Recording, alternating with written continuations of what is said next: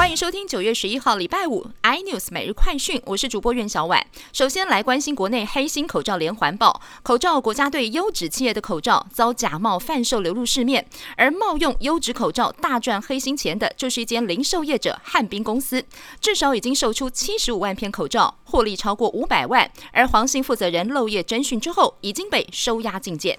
震惊社会，十四岁少女遭密室囚禁案又有惊人突破。检警发现，疑似还有另外四名少女受害。目前除了主嫌遭声押获准之外，还有卢姓男子、王姓男子以及罗姓主嫌的妻子，全部遭到收押。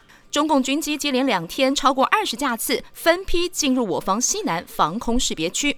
国防部证实，中共这一次是超过两军种的海空联合演训。最近只有离台湾一百六十六公里。外交部罕见的接连召开记者会，严厉谴责中国的挑衅行为，要北京别当麻烦制造者。特斯拉减速齿轮独家供应商和大发布最新公告，和大将增设执行长职务，由董事长沈国荣的千金沈千慈出任。事实上，沈千慈早就跟着父亲熟悉采购议价事务，业界认为这显示和大二代接班格局底定。来自日本的藏寿司预计十七号上柜，公开抽签超过五十一万人登记，中签率约百分之零点三。